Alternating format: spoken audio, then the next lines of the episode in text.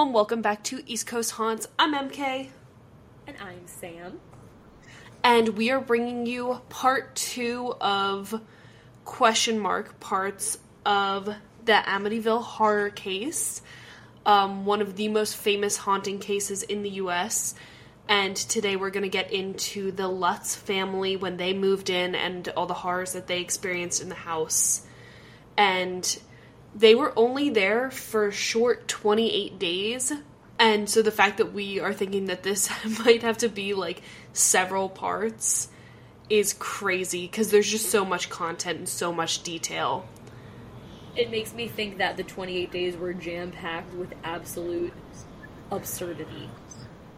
Yes, and so the way that I'm going to go about telling this particular tale is I'm going to take you by a day by day account of each of the 28 days that they were in the house and what happened on each day because they really never caught a break. Like, there's never a day with no activity.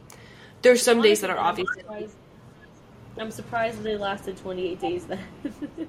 I, well, there's like certain reasons, and like I don't want to get too into it, but there's a lot of outside factors that that caused them to stay as long as 28 days. okay, I see. The market, the housing market isn't great. yeah, you're not kidding.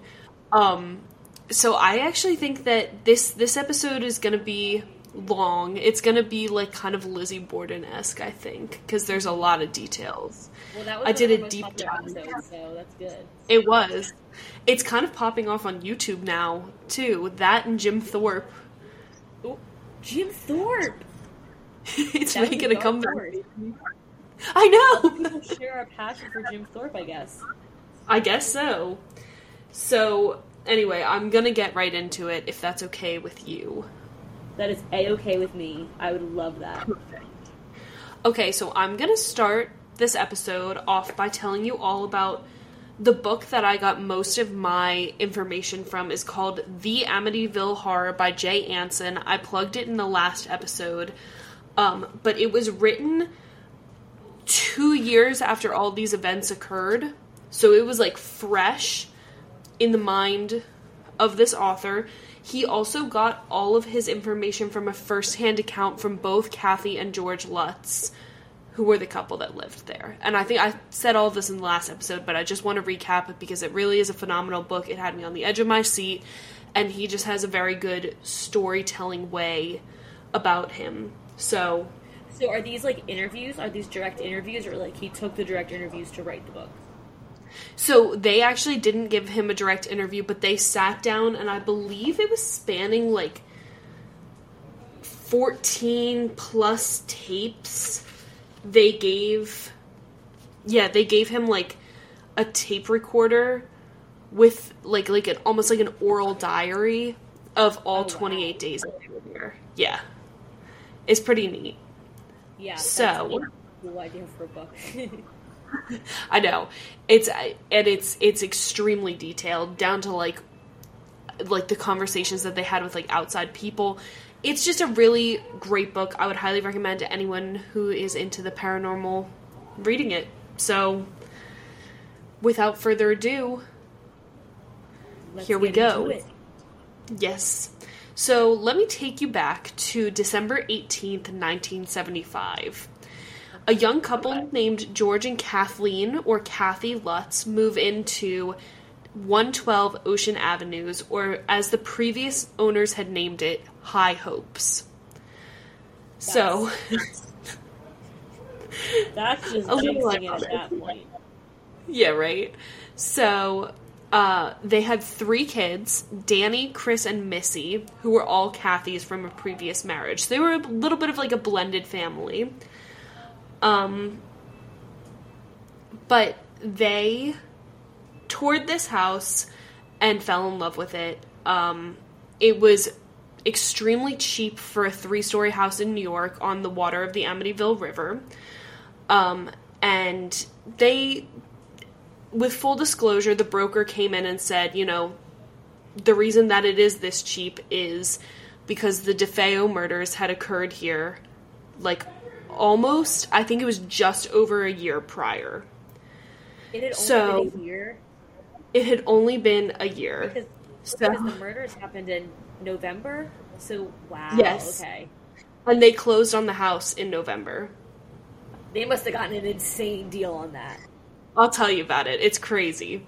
So it only took. Uh, let me give you a little bit of background here. So it only took them four short weeks to abandon the house with only a few spare changes of clothes, and they went and they stayed with some friends in like a completely undisclosed location.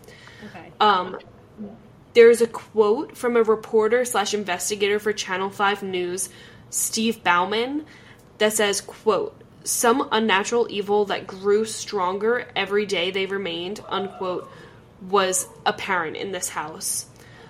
William Weber, who was Butch DeFeo's attorney, had also claimed that there was some sort of evil force that overtook his client. And we talked about this yesterday in our previous episode, but um, it could he was claiming that it could have been electrical impulses from the way the house was built, or it could have been something truly evil. Two representatives from the Vatican showed up to the house, investigated, and advised the Lutz family to vacate immediately. Oh, from the Vatican? They got people from all the way at the Vatican? Yes, but they were never approved for an exorcism. So, in the time that they were staying there. So, another interesting note before we truly get into the case. The Lutz family, as I've said many times, was in the house for 28 days exactly. And Ed and Lorraine Warren, who are, if you don't know, famous in the demonology world for cases like the Annabelle doll and the Conjuring house, we've covered a few of their cases. They have a theory called the 28 day cycle theory. And basically, the theory states that it takes a full 28 days of residence in a haunted house to fully uncover and connect with the spirits that inhabit it. So, they couldn't prove this theory before their death, but their son in law, Tony Spera, was behind the newer Netflix series 28 Days Haunted, in which paranormal investigators stay in a haunted place for two weeks, and this experiment supposedly proved this theory. So it's very strange that the Lutzes were there for exactly 28 days before they reached the peak of their interactions with the spirits and fled in terror. Yeah, I wonder if uh, the reason that they f- that the Warrens were able to come up with this theory was it because of the Amityville horror, or what, or did they have this theory before? It definitely could have had some influence. I believe. I'm not sure when this theory came. Yes, it is. Definitely. Definitely aligns with their theory. Yeah. So, so back in November, while they were touring the house, the Lutzes, who had been on like the house hunt for a while, fell in love with this house, and it was probably hard not to. It had six bedrooms, a two-car garage, a finished basement, a swimming pool, and a boathouse out back, in which Wow. George had a boat too, so it's not like that was a completely like superfluous thing. He was going to put that to good use. So they were like, "Wow, this is perfect." So typically, a house like this of that size in that area would have cost about 150 to 200 thousand dollars back in 1975 dollars. I know. so crazy. I know. So, which is about mm, like six. it- It's it's probably about like eight hundred thousand. I would say, um, in today's today's dollars. So would have been worth pre-murder. yeah, pre murder. So the Lutzes are like, this is perfect, and the broker tells them that the house is only eighty thousand dollars, which in today's money is around four hundred fifty thousand. so it was like slashed by half, basically, right? Yeah. Mm-hmm. If my math. O- is over correct. half. Over half. Okay. Wow. So they're like, it's a pretty large price discrepancy. And so the broker is like, well, would you like me to tell you about the murders that happened here, like before or after you put an offer in in the house? So they're like, uh, probably before. She's like, okay. so she's like, okay, there were unfortunately six murders that occurred here November 13th, 1974. but didn't bother the Lutzes at all. They were like, you know what, we know a good deal when we see one. Were they a family of six also? No, they were a family of Five. five. Okay, okay. Still weird. Still weird though. I know it is weird. Um, so let's go over the house layout a little bit. So it was three floors. Like I said, it was six bedrooms. So the third floor had one bedroom for both Danny and Chris, who are their two young sons, and an additional bedroom that Kathy turned into a playroom for the kids. The second floor had the master bedroom and a dressing room, which I'm I, I'm kind of confused as to like what the difference. Yeah, I guess I guess it's like a Am I crazy, or did the Lizzie Borden house also have a dressing room, or maybe it was It just like a spare room or something? no. It definitely had a dressing room. You're right. Okay, so I guess it's like an old fashioned thing. Probably. I mean, this was still like the 70s, so it wasn't that old fashioned, but I, whatever. They called it their dressing room. Okay. And that it also had another bedroom that would be Missy's, who's their youngest daughter, and a sewing room. So, yeah, very nice, right? They have a little hobby room, they've got their dressing room, and all the kids have a nice big bedroom, which they didn't have in their previous house. It's way So too everyone's big to be very-. Exactly. Everyone's like very happy with their arrangement. Yeah. Yeah. You would think it would raise a little red flag. But George is like, you know what, this is perfect, but unfortunately we have to furnish the entire first floor because we don't have any any dining room sets, like what we don't have like a TV set, whatever. So he Okay. makes a deal and he's like to the broker, "Hey, do you have any discount items for me possibly from the DeFeo home. So so for the for four hundred dollars George Lutz bought the following items for the De- from the DeFeo's estate. So this all of these were in the house when the murders occurred. Okay.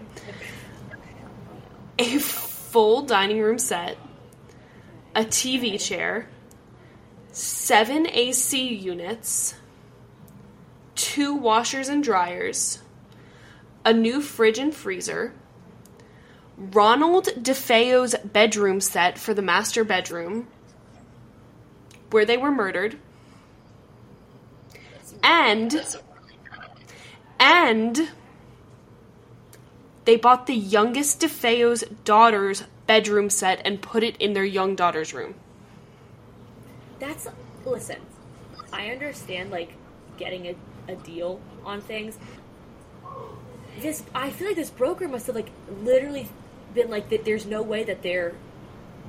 Like, why were they so chill? Why were they so like okay with all of that? And I understand if you don't believe in the paranormal stuff, but like that I, that would very that would not sit well with me. I would not be able to comfortably live in that house. Period. But I mean, with all the that's like a nightmare to me. That really freaks me out. I would be more likely to move into this house than to buy any of like the furniture sets. You know what I'm saying? Yeah, it's like you're. It's like you're. It's almost like he was like inviting in Mm-hmm. weird, scary set. Like, I don't know. That's. I, I mean, yeah, I don't know. I, I I literally have nothing to say. I know. It, I was I was thrown for a loop by that one too. Yeah. So they all they purchased this all before their move-in day, which again was December 18th. So everyone and the moving crew, who's a couple of George's friends, they're up and ready to go early in the morning, and they show up to the house, and all the doors are locked, and George realizes that he doesn't have the key. So he, he has to call the broker, and the broker goes back to her office, and she gets the key, and so it's like off to a little bit of a later start, but you know they're not going to let that deter him or them. It's almost like the universe was telling them to like leave. there's a lot of signs from the universe i think in this in this case that i would have taken as a sign and not moved into this house that unfortunately they didn't. that's just me so at around 1.30 p.m father frank mancuso shows up to bless the house and so he had been plagued by kind of like an uneasy feeling all day. Um, but he'd known George and Kathleen Lutz like before their marriage. He did like some pre-marriage counseling with them, and so he felt like kind of connected to the couple and their children. So he was like, "I have to go bless this house, right? Like it's a little bit of an obligation for for some friends." But he had a lunch date prior to this blessing, and he learned from his friends that it was the site of the DeFeo murders. And they were all like, You should not go. Like, there's some freaky stuff that's going down at that house. But he's like, I have to go. Like, they're my friends, right? Like, Well, please, nice. he's my friend. Guys, please, please, my friend. Okay? And so he gets to the house and he's like, okay, I'm gonna do, um, you know, my blessing ritual. So he takes out his little thing of holy water and he starts sprinkling it on the house. And as soon as the first drops of holy water hit the house, he hears an extremely clear masculine voice say, Get out. So, Yeah, that's that's a sign from the universe, I would say. I think that's a sign from uh, something a little more specific than the universe. From Satan. But yeah, so he whips around. There's no one in the room, and he's understandably shaken. And the Lutzes are like, "Why don't you stay for dinner? Like, stay for dinner." And he's like, "Oh no, I have to go. Um, did I'm not going hear? to my Did they mom." not hear the voice? No, they were no. There was no one else in the room. Oh. So he was like, "Okay, I'm not gonna mention it because like maybe I'm just tired. Like maybe I'm shaken up from like my friends telling me not to Don't wanna ruin go." Exactly.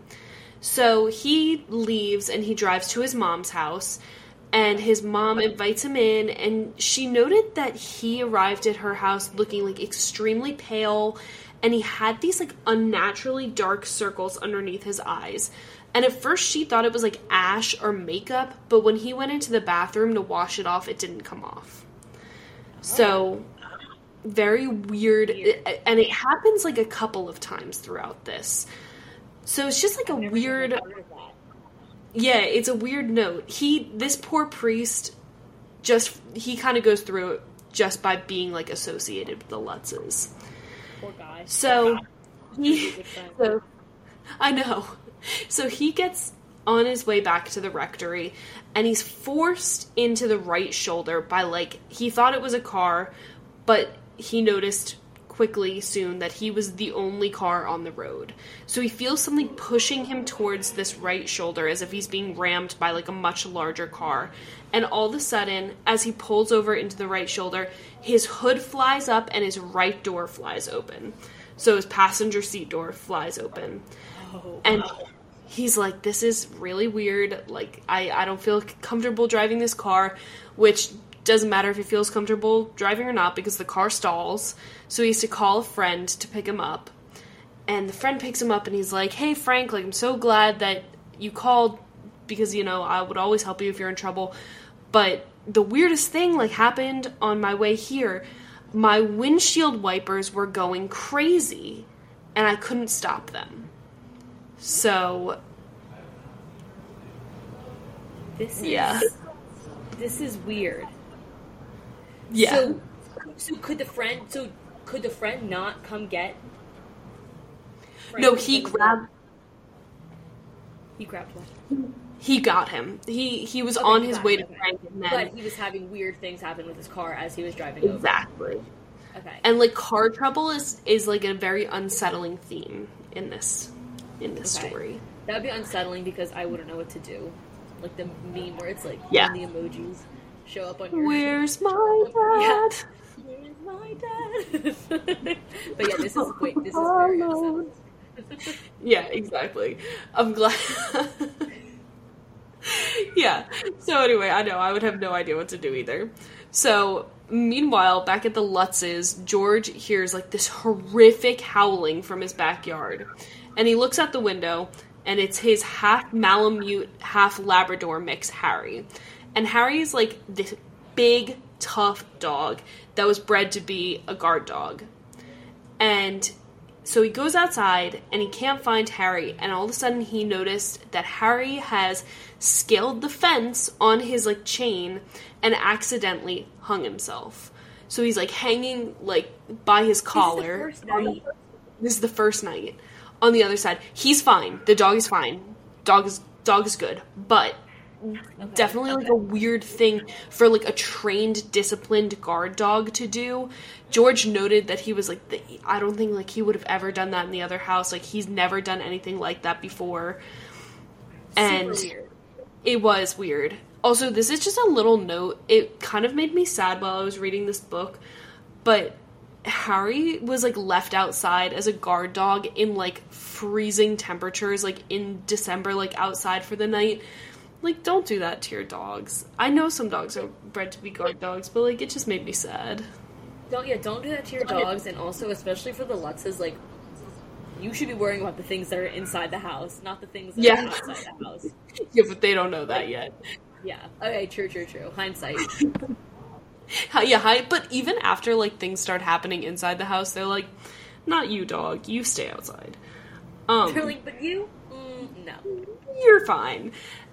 Um, but anyway, so December 19th, it's their first night in their house, and George wakes up to a knocking sound at exactly 3:15 a.m.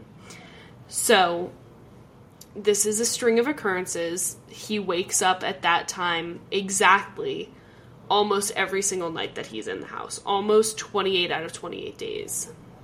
The witching hour. So, yeah, the witching hour, but then also something else. So, he goes downstairs to like check the door, just as like a compulsion, and he sees a shadow moving in his backyard out towards the boathouse. So he flings the door open and he's like, Harry, get him! Like, go get him! So Harry tries to attack, but he's on a leash that is too short. So George arms himself by like a 2 by 4 and he goes out to the boathouse and he finds that the door is unlocked and it's causing the knocking noise but there's no sign of like anyone down by the boathouse so he's like this is really weird because i know that i latched that before i went to bed so Definitely spooky, but very spooky. But so far, things that I can see someone explaining away because they don't. Mhm. They're not thinking that it's anything haunted. i would not be thinking haunted so far Yet, right? Once once we get to the point where both of us think that we would start to think something was on, like something was going on, yeah, you tell me, okay? Okay, yeah, definitely. So, um okay, so later that day when the whole family had woken up, Kathy's in the kitchen preparing for Christmas cuz remember, we're like a week out from Christmas and she still needs to do some last minute shopping like we all do sometimes. And so she's making a list of everything, yeah, of everything that she needs. And Missy comes downstairs and she says, Mom, I don't like the new house. I want to go home. And Kathy's like, Well, this is your home. Like, you'll warm up to it. Right? Okay. Classic. Listen to the little girl always. Uh, so George.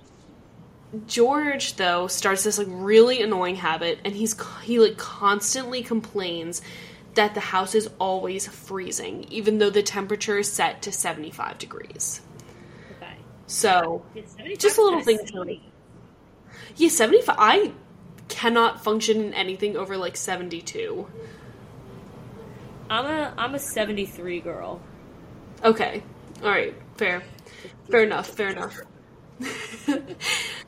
so now let's move on to December 20, 20th and 21st. I'll lump them together. So both nights George wakes up at 3:15 and the family kind of starts to notice this like gradual shift in their personalities and they're just not themselves. So the house had kind of begun to affect every single member of the Lutz family. So George is all of them. George is always cranky and cold, and he's not keeping up with his appearance or his hygiene, and he like never missed a day of work, but he just like wasn't going he owned his own company, but he like wasn't going into the office like at all. And so Kathy is like stressed out nervous, and she like gets a little bit more depressed, and she becomes increasingly more violent. Uh, like violent is not I guess like the right word. I guess it is, right towards the kids. So all of the kids like kind of account that like physical punishment was, you know, used in extreme cases, but like once they moved to this house, like if they were out of line at all, like Kathy would she would beat them a little bit. Oh man.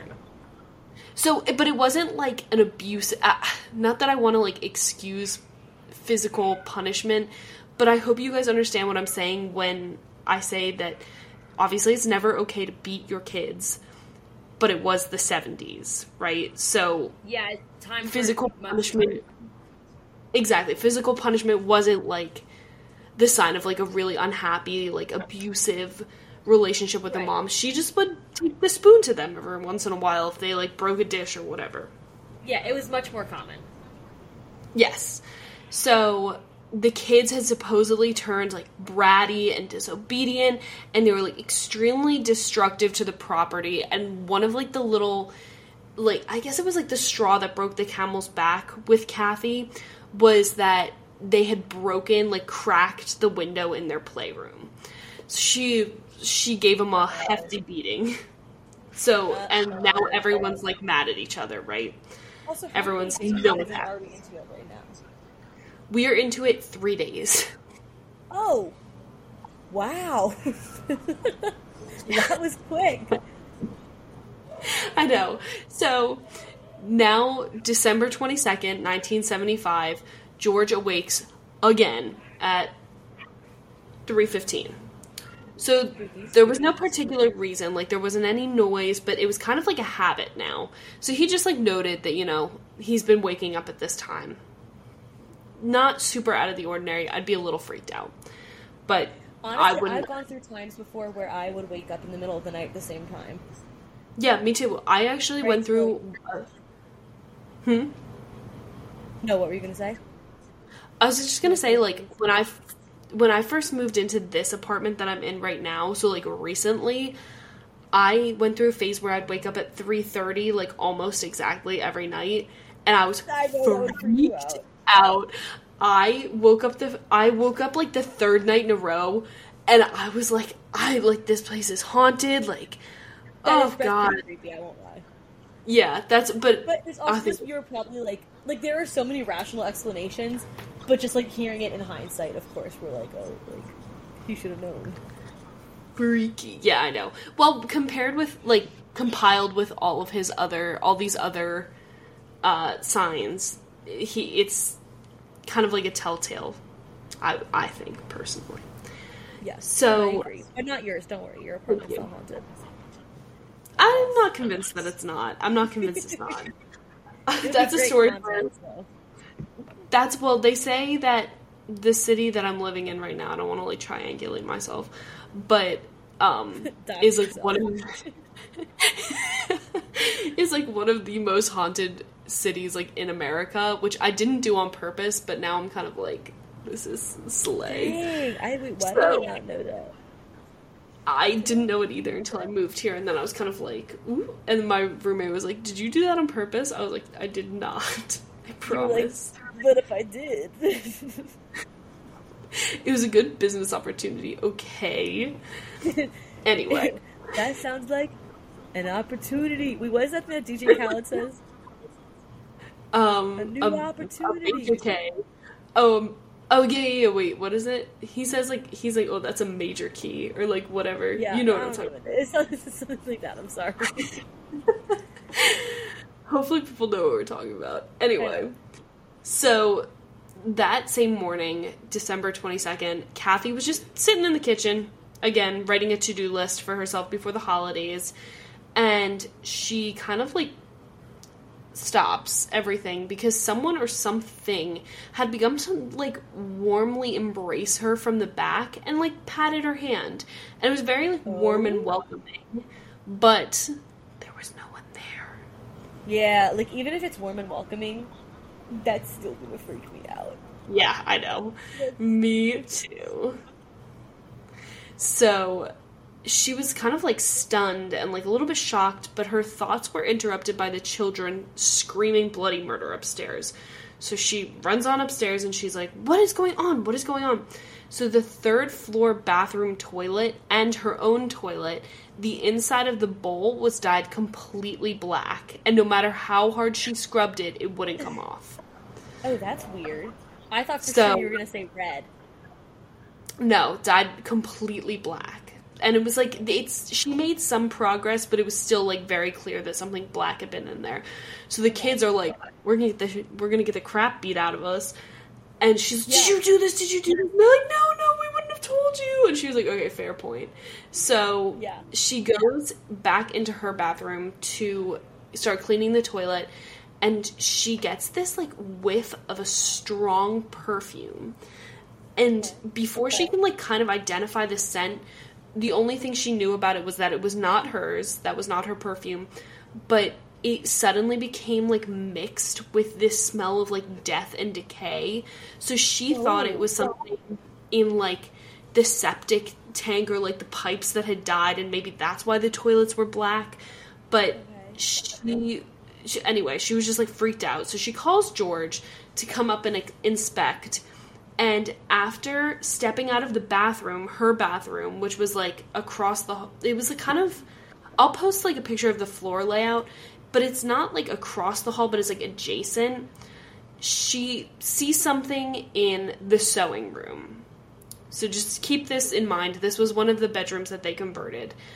Um, Okay. She sees something in there that catches her eye.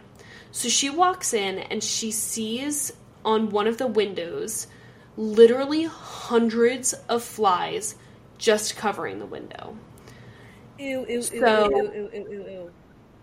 from the inside. the. From the uh, inside, inside the house. I freaking hate that. Yeah, me too. So she screams, as I would too, and George comes in and he like sh- opens the window and like shoos him out and kills him, whatever. And he's like, "This is like so weird because I could see if they were like trying to get warm, like clinging to something warm, but like this is this window like faces the outside, so it's like freezing cold because it's the middle of December."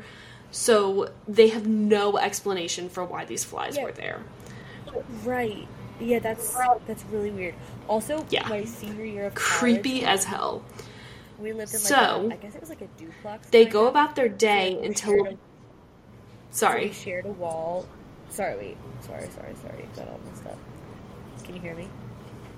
Yeah, I gotcha. Okay. Senior year, we lived in like a duplex, so half of the wall was ours, and then half of the wall was like the other house, and it was like a big group of boys. Mhm. And they, um, I forget what they did. They did something like where they like they left their trash out or something, and Ew. they got a ton of um, flies, and then they got into our house because like they were connected, and like the sound of a ton of flies together at once is the grossest thing you will ever hear because they're all buzzing and swarming and it's disgusting. So I can only imagine. I can only imagine. I'm literally repulsed. I. Ugh. So the Lutzes go about their day until a man rang their doorbell and he asked to come in. So he had a pack of beer and he wanted to introduce himself. But the only thing with that is that he never said his name.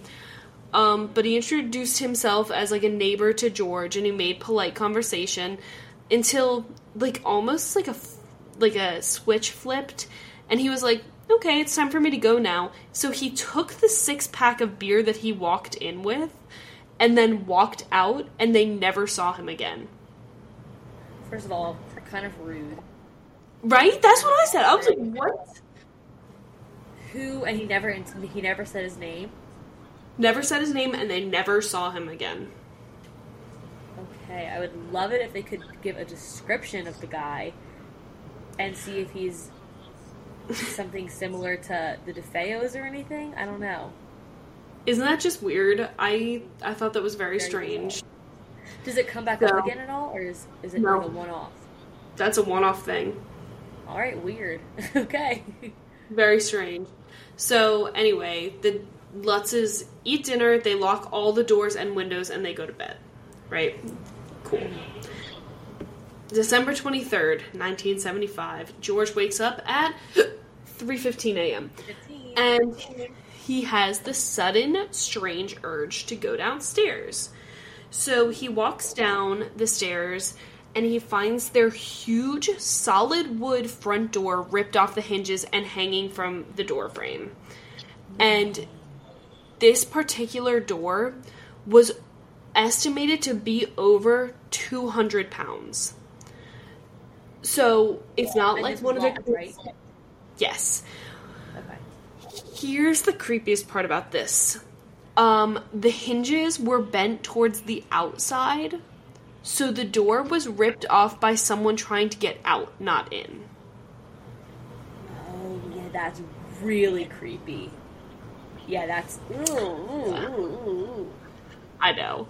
So George is like trying to wrestle this thing like back onto the hinges, and Kathy wakes up and she comes downstairs, and he explains to her that it was pushed to the outside, and she freaks out because now she thinks someone's in her house.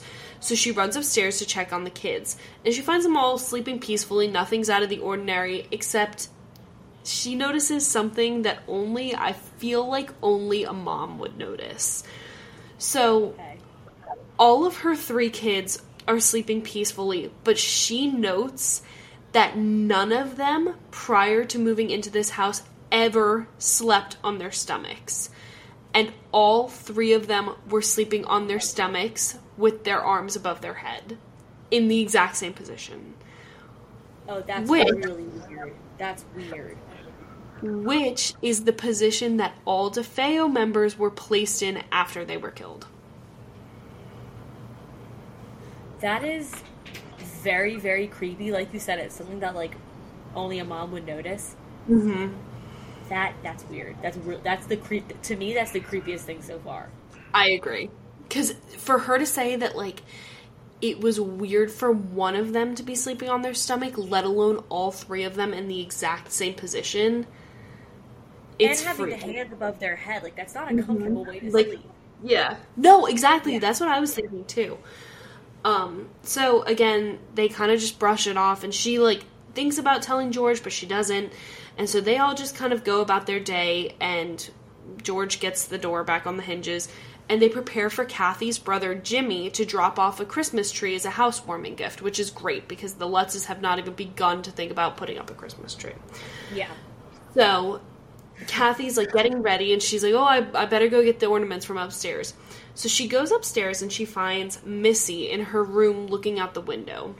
And Missy's room has a uh, rocking chair that faces the window. And so Missy is facing the window in the rocking chair. She has her back turned to the door. I don't like. And- I don't like this.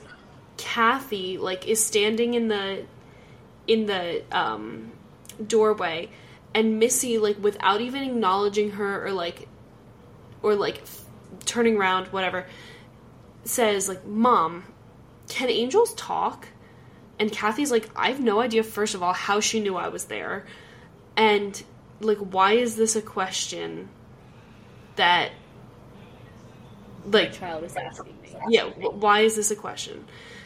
So, Kathy goes and she gets momentarily distracted um, because Chris and Danny are like in a full out brawl upstairs, and it's the first time that they've ever gotten into a fight, which is funny because it's like siblings. I definitely had more than a few fights with them before I was Yeah, I their was age, say, but that's, that's no demon.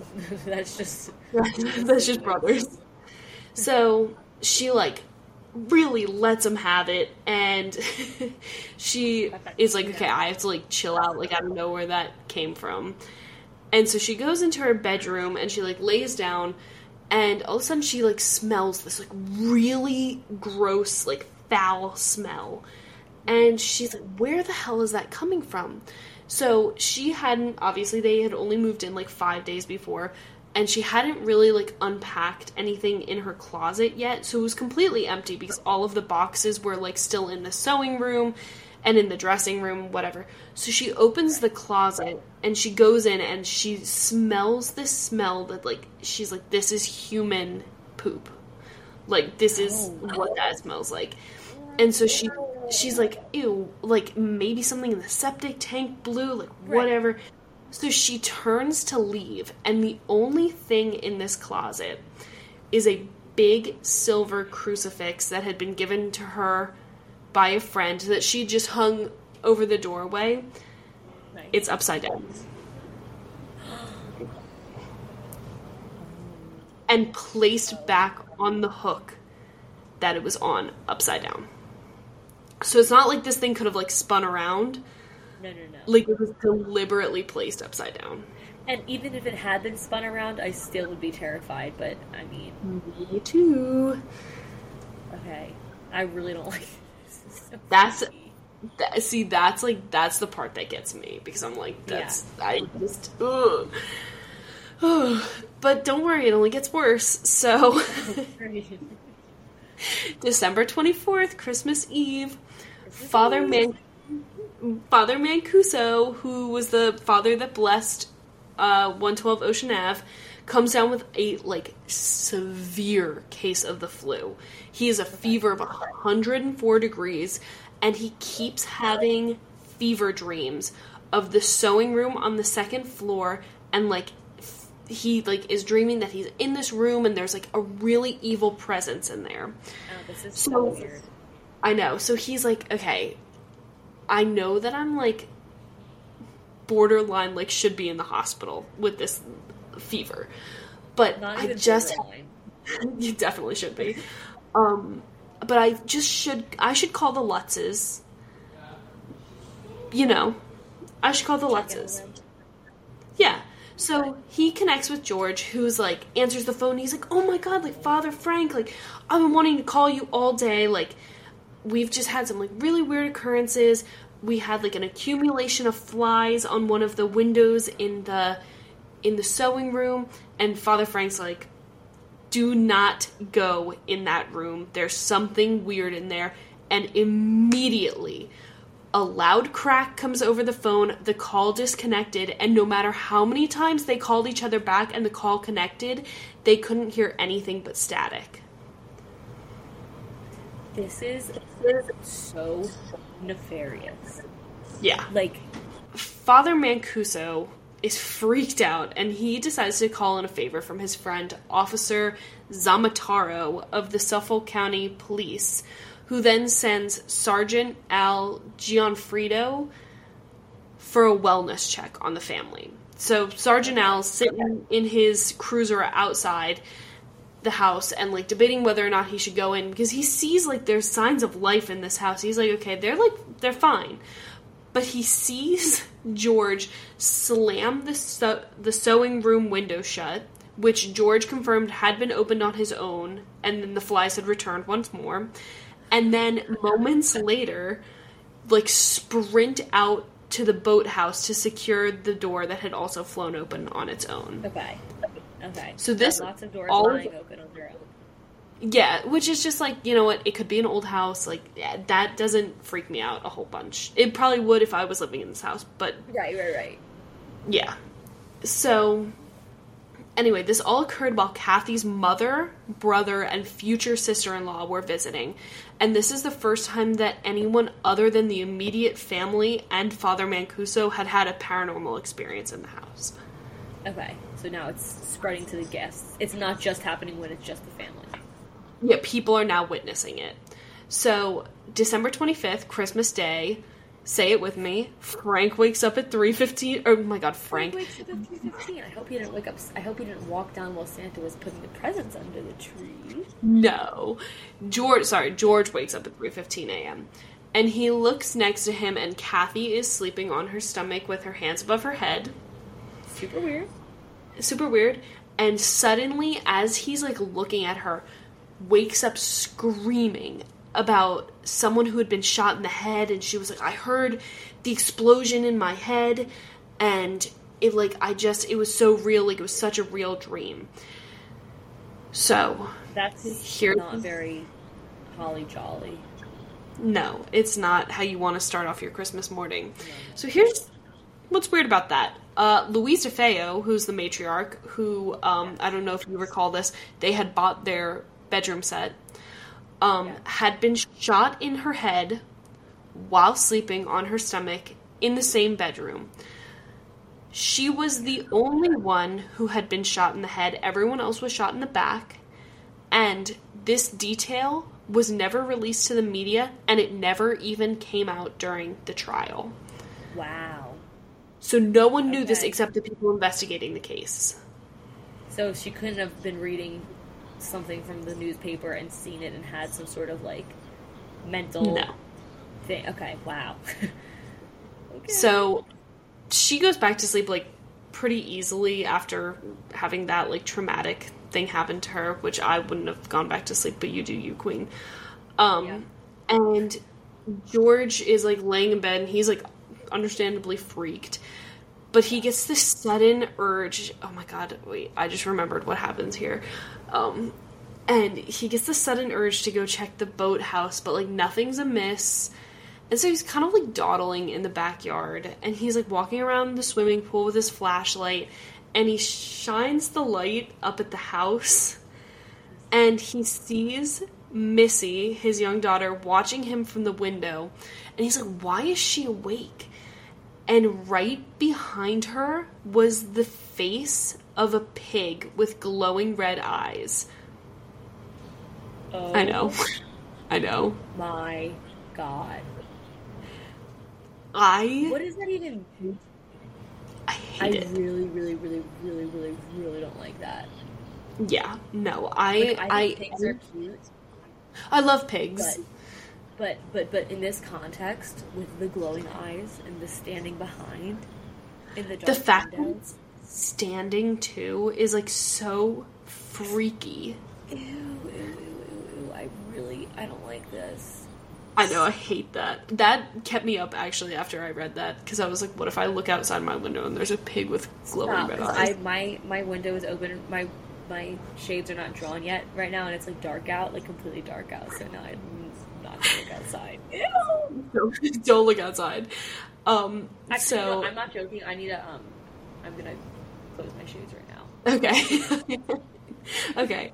So, um, so George freaks out and he's like, Missy!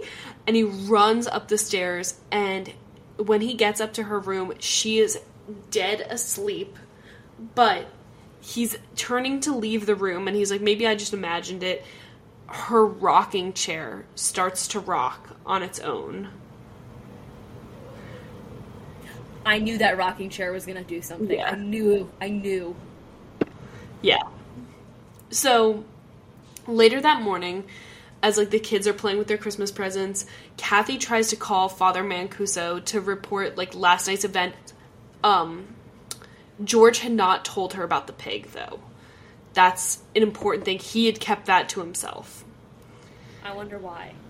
He just like I guess he didn't want to freak her out, or maybe he was like I was exaggerating it in my mind. Like there's no reason to freak her out if I'm not even sure that that happened.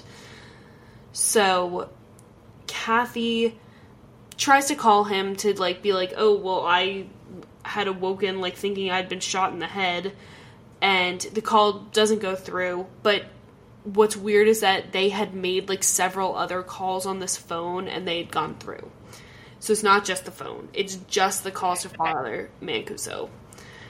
Okay. So freaky. So Kathy is like getting she's like getting the house cleaned up from Christmas and she's like, Alright kids, like go play with your toys, but you're not allowed to go in the sewing room. Like at all.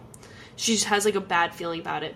And so then Missy is like kind of bummed and she's like, Oh shoot, like that's where Jody lives. And Oh. and Joe and Missy's like, "Who is Jody?" And she's like, "She's my imaginary friend. He's a pig." Oh. First of all, first of all, first of all, first of all. Jody. I thought that was a, a girl's name. I, I Jody's a boy in a in like I guess it doesn't really matter because we're talking about like a de- demonic pig. So that's the name. I Like Loki, Jody's like like he he doesn't ever really really do anything except like freak them out though. okay, yeah, Jody. I, I- like just. Did she say that he was a pig? Yes, she's like, she's oh, that's my imaginary friend Jody. She, he's a pig, and he lives in the sewing room. I'm really freaked out. I I don't. I know. this. And so like sometimes Kathy would report from like here on out that like Missy like would talk to someone who like clearly wasn't there and it was like a very like animated like one side conversation like she was saying it's not like something that a kid would make up like she had like elaborate answers to like elaborate questions it wasn't something that like a 5-year-old was going to come up with on her own Yeah, you know This is and and also I don't. Just the fact that it was a pig is also just like a random thing that I'm like. Yeah. I mean, she could make that up, but like I don't know. Mm, I don't know. I I just that right then and there. But here's the here's the issue: is that George wasn't around when Missy was like, "Oh, my imaginary friend, the pig, Jody," Oh, okay. And And, and, he George- else. Yeah. exactly. So they were like, "Oh, that's so funny! Like your imaginary friend." Um, had I known both of those, that would have been my final straw. Um, Absolutely. yeah, I would have been out of here. The So- I saw those glowing eyes, I'm out. Me too. So December 26th is a very big and important day for the Lutzes because Jimmy, Kathy's brother, is getting married. Yay! Fun. So George wakes up at 3:15 a.m. and he wanders out to the boathouse like in a daze. And when he gets out there, he's like, I don't even like remember coming out here. Like I don't remember why I came down here. Like why why am I here? It's like something's calling him out there. Yeah. Weird. So, um, so then his guard dog Harry, right? He noticed that like he's becoming like way more. Leth- I, I also just want to preface this: the dog is fine. The dog doesn't get hurt, which I was very I was stressed out about because I thought that this was where it was leading. But yeah, it it's sound like it's where it's leading, to be fair. Dog is fine. Dog dog never gets hurt. Okay. So dog so the dog had been sleeping like more and more heavily than normal, which was very weird for like a trained attack dog or like a trained like guard dog and he like wouldn't he like didn't wake up when George went outside and George was like, "All right, maybe I have to like take him to the vet." So eventually he takes him to the vet, not not this day, but like later on, and the vet's like, "He's totally fine. Like he's probably just adjusting to the new house. Like there's nothing wrong with him." So George goes back inside and all of a sudden he's like hit with like he's like I got to use the bathroom really bad. So, so he comes he comes down with like a severe case of diarrhea and he's like really sick, which like this I would attribute to like being around Father Mancuso who's also like on his deathbed sick, right? Right, I forgot about that. So like maybe it was contagious, but like no one else in the family caught it. But you know, illnesses are weird sometimes, so Yeah. I'm not going to say that this is like anything paranormal, but it is like a, a crappy day to get it because it's his his uh, brother-in-law's wedding. Fun. Yes, it was because I was gonna say another word that starts with S, but I can't say that We can't. anymore. Not trying to get demonetized. Exactly. So over breakfast, Missy is like, "Mom, it's okay that you don't want me to play in the sewing room because Jody has now moved into my room, and Oh, he prefers to play in there now." Missy, you better watch yourself, girl, because she is starting to freak me out. She's a little too into this. Kathy's like, yeah, like, all right, great, just stay out of the sewing room. like, I don't, I don't care. I don't care.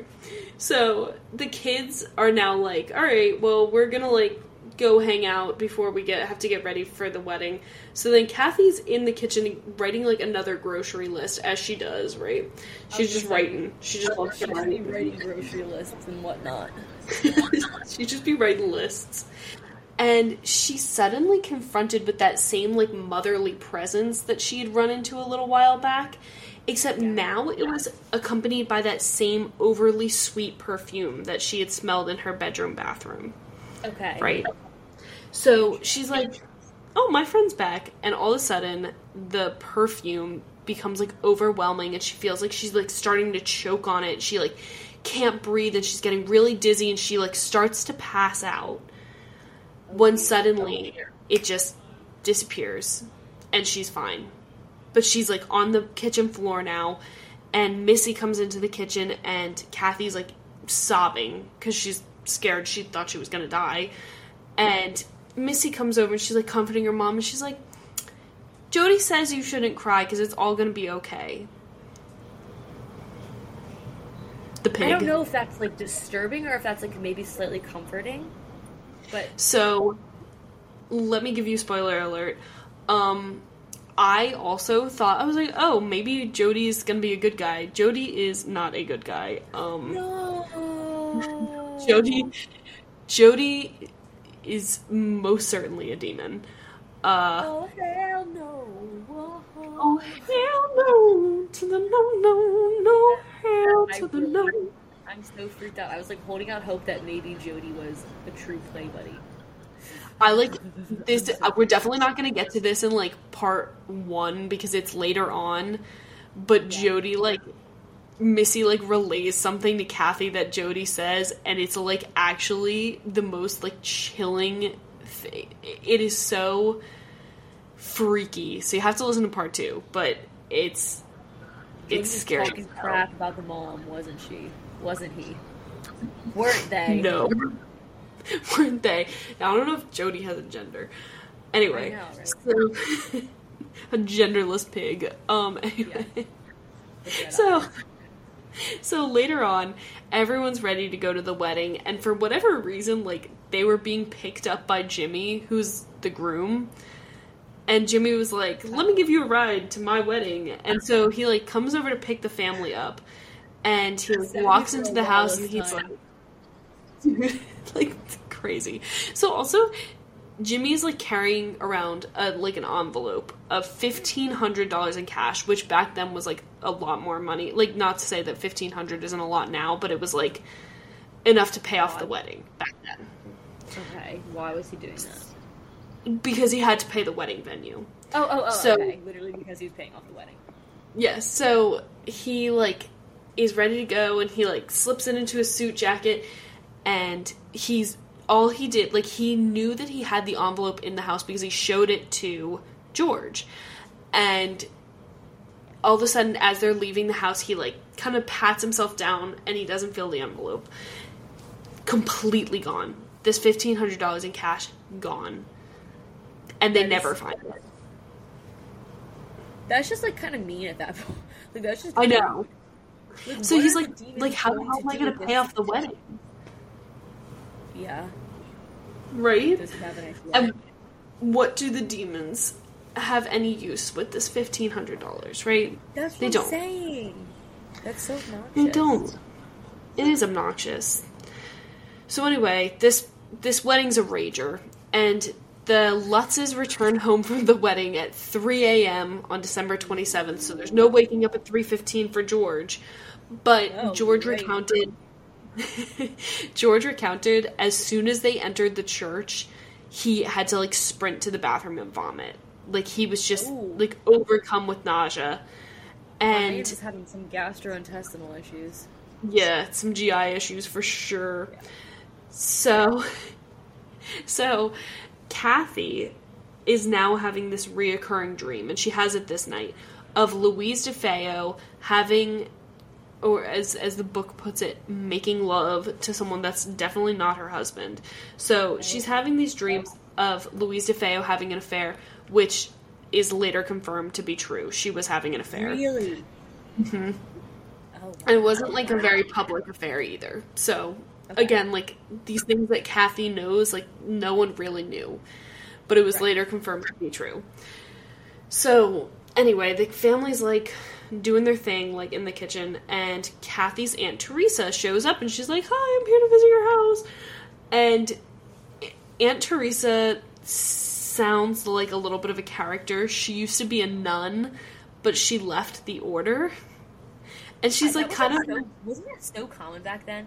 Where they would Probably. like, become nuns and they would like fall in love and then they would Yeah. I definitely like more common than it is now, I would think. yeah. But she was like a very like strict disciplinarian, like whatever. So the children were like, "Oh, hi, Aunt Teresa. Bye." So George is like George is giving her a tour of the house and she goes up to the sewing room and she's like, I'm not walking in that room. She's like, there's something weird in there. And same thing with the children's playroom. So immediately George is now we have like two religious figures who have said Yeah. that the sewing room is a no no. And so Teresa has literally been here for like 30 minutes and she's like it's I have to leave. Like there's just I and I would advise you guys to leave as well. There's something weird about this house. that's not a good thing. Like, That's not. no, it's not. So no sooner had she like, left. I know a little bit, but honestly, she was probably just looking out for their well-being. Yeah, she's trying to protect them. Yeah. Yeah. So Danny and Chris meet a boy named Bobby on the street. And they come running in the house and they're like, "We got a we got a new friend. Like we just moved into this house. We have no friends. We Is Bobby real? yes, Bobby's real." Um, and so, but but Kathy's like, "Oh, thank God! Like they have a friend, yay!" And so she's like, "Oh, Bobby, like you're welcome to stay for dinner. Like why don't you guys go up in the playroom and play?" And Bobby's like in the house and he's like, I think I'd rather just play in the foyer. Okay. And she's like-. In the foyer, yeah, whatever. And No, I'm just kidding. she- I just, I just the foyer. And I don't know if I say foyer or foyer. I think I go back and I, forth. I think it's foyer. I just say foyer to be like, as a as continue. Never mind. Forget about. it. no, I think I, I think I usually do say foyer, which is so I'm in the foyer. I say foyer. I was kidding when I said foyer.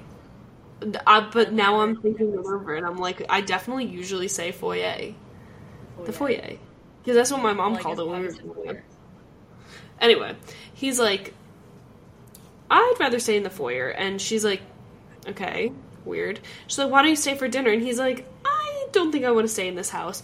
And he never came over to the house again. But Fair enough. he would like play outside, but he never came into the house again. He was like freaked out. Wow. So that same day, George is like, okay, we've got like food piling up from all of Kathy's frigging grocery lists, okay? So Okay. I need to find storage. He said, maybe I'll go downstairs and into the basement and see if I can find like room for a pantry. So there's like this shelving yeah, there's a shelving unit like behind the the stairs and he like kind of feels like a draft coming from it. He's like, "What?" So he pushes in and it like gives way and all of a sudden they discover that there's like this secret room Of course. behind the course there is. stairs. And it's painted red from floor to ceiling. Ooh. It's like bright red. And like the ceiling's painted red, like the floor is painted the entire room is red. Okay. Int- bold, bold choice. And as he was like turning to leave, he like I, I guess it had like one of those string lights that you can like pull and it'll illuminate it, Okay. you know? Yes. And as he was closing the like shelving unit, he like turned off the light and on one of the walls he saw like a fleeting like picture of a face that he would later realize was Butch DeFeo. Like it looked exactly like him. oh my god. I know. That part freaked me out. Wow, this So- is so this is really, really, really, really freaky. I I feel like I've, I've become like pretty not numb, but like I've become much more brave since we started the podcast. Yeah, me too. Stuff, but I mean this is really scary. Oh, don't worry. We're just gonna get worse. So, the next day, George finally goes into the office, which is like 10 days later, right? So, this is December 28th. And he finally goes into the office, and um, as he's leaving, he's like, you know what? I'm gonna stop at this like local bar called the Witch's Brew for a little pint action, right? So he like goes into the the um he goes into the bar and he goes up to the bartender and he's like, "Hey, like, I just moved here." And the guy's like, "No way, like I've seen you here before. Like you like you're literally one of my regulars. Like I but I haven't seen you in a while." He's like, "I've never been here in my life." So j- he's like, "Okay, like whatever you say." Um and he's like, "Oh, like did you like he's like you said you're new here like where did you move in and he was like i just moved into 112 ocean avenue and he's like oh i know that place like i did work on that place before the defeos um moved out. And he was like he's like you know what? That's who you look like. He's like you look like the defeo boy. What- so he's like i finally like it was on the tip of my tongue that's who you look like. And george is like okay um anyway. Yeah like butch. And, so, or no, no, no, no, no, Right. sorry, like, like Ronnie, like Oh, Ronnie, like Ronnie, like Ronnie. Okay, okay, okay, okay. Yeah. So, um, so he's like, "Oh yeah, I used to do work in that house. Hey, did you know that you have a secret room in your house?" And George is like, "No, I didn't. Where is it?" He's like, "Oh, it's underneath your basement staircase. If you like push in the shelving unit, it's like a little room from like like painted red like the entire thing is red and and george is like really like i have to go check that out because he like wanted to see what kind of information he would get out of this guy. Yeah so the guy's like the bartender's like yeah like i don't know i did some work down in that basement but like that room really freaked me out. Like it definitely invaded my nightmares and i used to have a recurring dream of someone like in a long white robe sacrificing a pig. So Oh, everything is slowly coming together. yes it a lot of like loose ends connect so is really scary. so at the same time, actually a little before this happened, Father Mancuso is like finally starting to feel better. Like this was like a literal like five day flu, and he's like, oh my god, okay, finally. So he brings up the case to like a local detective, and he's like, I know that I sound crazy, like, and I know that your job is not normally investigating paranormal stuff, but will you go and investigate the house? And the detective's like, oh yeah, like okay, I like I don't usually do this, but like you're a priest, so I guess I will do this. Okay. So at the time, so this same detective was on the DeFeo case, which is not surprising because um, Yeah. it's, only been a it's only a year later. Yeah. So he's driving past the Witch's Brew as George is walking in, and he stops the car and he's like, "Oh my god! Like that's Ronnie DeFeo. Like that that just walked into this bar." He's like, Do these he has, actually look alike? yeah, they do.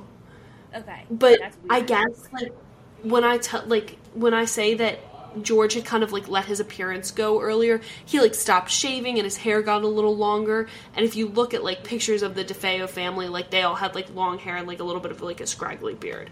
So like, Okay. and I guess it was the same color hair. So you know, it's subjective, but he was like that guy like walks like him and he looks exactly like him. And the weird part about it is that Butch DeFeo, when he had like after he had just committed the crimes, Yeah. he ran into this bar, this witch's brew, it's the same same bar, and was like, Someone murdered my family. Like that's where he first called for help. Mm. Yeah. Oh wow. Okay. So, anyway, while this is all going on, so while George is at the pub and while Father Mancuso is like calling in this detective, Kathy's at home waiting for George, and she's like too scared to do anything. She's like, I don't want to go upstairs because like that's where the sewing room is, and like I don't want to go in the kitchen because that's where that thing almost like suffocated me the last time. She's Yeah, like, she all doesn't have any choices. yeah, and like the kitchen, it, it's like very sad because the kitchen like was her safe space. She said until that thing with like the, like she said that she felt like most safe in the kitchen until that thing happened with the perfume. So she was like, all right, I'm just gonna like wait in the living room. And so she's like sitting there, she's doing something, I maybe like reading or knitting or whatever. And she had gotten this kind of funny. She'd gotten George this like four foot ceramic lion statue for Christmas, like their first Christmas together. Because he had like pointed it out. And he was like, "That's really cool." And she was like, "Oh, let me get that for you for Christmas," which is like kind of a funny Christmas gift It is. but she, they had like finally unpacked it right? And so it's like sitting in the corner of this room and she's like reading whatever. She doesn't have her eyes up and like out of the corner of her eye she's like is that thing moving? Like why does it feel like it's getting closer to me? So she like kind of forgets about it. And george finally gets home and he's like all right i gotta call father mancuso because this is like weird. And so he's talking to father mancuso and both of them are like all right like he's like it finally connects fine like finally and he's like get out of this house and then immediately static and disconnect again course, so- as soon as the call disconnects, Father Mancuso immediately feels sick again. He falls sick again with the flu. He puts the thermometer back in his mouth and he has 102 degree fever. This is so weird. And the oh, I forgot to say Sorry, I forgot to say earlier that when he had woken up that morning, his his temperature reading on the thermometer was 98.9. Okay, so like So it was back to normal. Yeah. Yeah. it's just obviously whatever this is is like it can it can do things outside of the house too. It's an infestation and it's it's got a pretty powerful reach. So this part's this part's crazy. Um so George walks into the living room and immediately eats it and falls on the thing and he's like who moved the ceramic lion in the middle of the room? And so kathy's like what the hell is going on? So she's like okay like whatever. They go about the rest of their night like george is like complaining about his leg so they're he's like i'm gonna go to bed and like whatever so the next day is December 29th. George's ankle is like all bruised and swollen. I guess he had like twisted it or whatever. But it also had teeth marks in the shape of the lion's snout. That is this is so weird. This just sounds It's it's so weird. okay. Wow. Ooh. I know, I know. So stay with me. Stay with me here. Okay. So George lets his his ankle heal for a, a day, and the next day he goes into work and he decides on his way back from work he's gonna stop and do some research about the DeFeo family. And this is when he kind of starts to put it all together. So he stops at Newsday's Garden City office and he comes across like case files and newspapers from the murder and he like reads about how they were found on their stomachs and like he reads about um like how he ran into the witch's brew and he's like okay this is weird right Yeah. strange at the same time father mancuso wakes up and he's he's like his hands are in agonizing pain so he like looks down and he has like these festering blisters in the center of his palm both palms Okay. Which is weird which is weird because like typically when that kind of like injury shows up in like the catholic church they believe that's like the stigmata. You know what i'm talking about? So it's the, for Yeah. those of you who don't know the stigmata is like it's a miracle that happens to like some of the most venerated saints. And it's when um, they begin to take on markings of the five wounds of Jesus Christ when he was hung on the cross. So one in the center of each palm, one in the center of each foot, and then uh, like a lance in, uh, indent on the side. So he like is having this like burning sensation in his palms. He's like, what is going on? That's like where his mind first goes to, but he doesn't have any of the other markings, so he's like and I don't think it was like supposed to be that painful, so he was like, This is Yeah. just like weird, like what is going on? And he like can't get any relief from it. So he's basically like being tortured. So back to George. George is now like at like the Office of Historical Records and he's going through like Amityville records and he, he finds out that the property that he owns used to belong to Shinnecock Native Americans who wouldn't live there because they believed that that parcel of land was infested by demons. So instead, they used it as an enclosure for like any members of the tribe that had gone like sick or mad and that's where they like kind of kept them isolated from society but they wouldn't even bury their dead there because they were afraid that there were like demons Okay. Wow.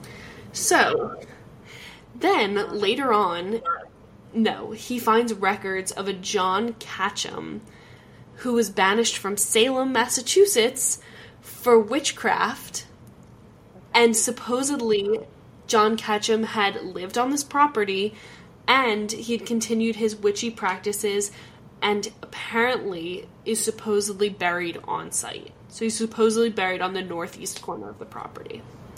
Okay. I would be very interested to know if that's true. I don't know. I was never confirmed, but Yeah. that's what the records show. Okay. So it's December 31st, New Year's Eve. You know, they're they're in a new house and you know what? It's weird. Weird start. So they're like, "All right, we'll put 1975 behind us, you know, we'll move into 1976." Kathy is scared to death, but George has now become like obsessed with the thought that he might be able to find like the DeFeo's cash and he's like maybe they like hid money around the house or like maybe that's why i feel so compelled to go to the boathouse so we have to stay because somewhere here there's also an envelope of $1500 from jimmy and oh like i'm like were you not gonna give that back but whatever so he's like right? there's money Your brother-in-law, bro. I know it. Exactly. Like, There's money hidden in this house. I know it. So Kathy's like, fine, but I want that freaking lion moved up to the sewing room. So he, so George moves the lion up to the sewing room, and he notices that the flies are back, and he's like, oh my god, okay, like kills them, whatever. So then the family's like, oh, we'll just stay home for New Year's. Like no one's really in like a going out and partying mood. Yeah. Which you can't blame them. Yeah, you can't blame them. And so they stay till midnight, yay, and they put the kids to bed. And the two of them are just kind of like vibing by the fire. It's like the first relaxing moment that they've had since moving into this stupid house. And Kathy's just kind of like staring, like zoning out at the fire. And all of a sudden she's like, What is that? She's like, What? A shape like starts to materialize. And she's like, it was it like looked like a demonic figure with horns and a hood and it was dressed completely in white. And she's like am i seeing things? Like what is this? And she's just like paralyzed with fear. So it starts growing and it starts reaching for her. Okay. and she only comes to her senses and like screams when she realizes that half of its face is missing like almost from a close range shotgun And so George is like, "What is going on? Like, what? What?" And she just like shakily points to the fireplace, and in the back of the fireplace, like against the bricks, there was an imprint left of this demonic figure, like completely dressed in white, and it was like very clear. This is insane. Yeah. So we are only 13 days in, It's not even so they endured this for another two weeks. And oh God. that's where I'm gonna end part one, though. I don't care how much money you think is hidden in that house, and I don't care how good of a deal you got on that house. There are so your family. there are so many like like red flags that should have been the end of it, and they just stayed. Yeah. I know. It's like it's hard to read cuz I'm like you just get out of there, please. I know a lot of trouble could have been avoided. I mean, like, and it's weird because like I feel like there are a lot of different things going on, like with the like the the dad looking like the uh, the dad, the DeFeo dad, and Oh, no, I'm sorry. I actually was mistaken. Um I just saw in my notes right here the person that they had mistaken him for was not the dad. It was Butch DeFeo, who was the one that committed the murders. Okay, so it's just weird, like you know, mis- mistaken identity multiple times, and then like the mom's connection with the DeFeo mother, like Yeah. just like and like the pig and this Yeah. demonic figure and It's just and there's just a weird. lot going on.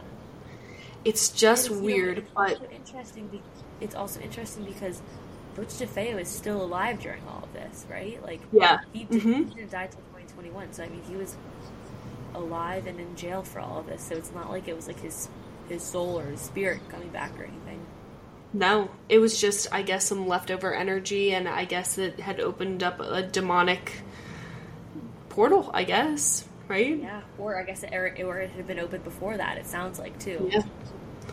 So, some creepy stuff, but you're just gonna have to wait until part two to figure out what happens to the Lutz family. But um, I I think that this is a really good case for our our one year because It it's is. man is it in depth.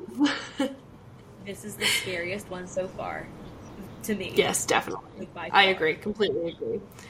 So we have to get a move on because we're recording our first Patreon episode in a while of our new series after this. So we'll get back to you though soon with part two or part. I guess this will be part three with part Yeah. three, and we hope you stay spooky and Prove it real, until next etc. Yeah, keep it real. All right. Bye.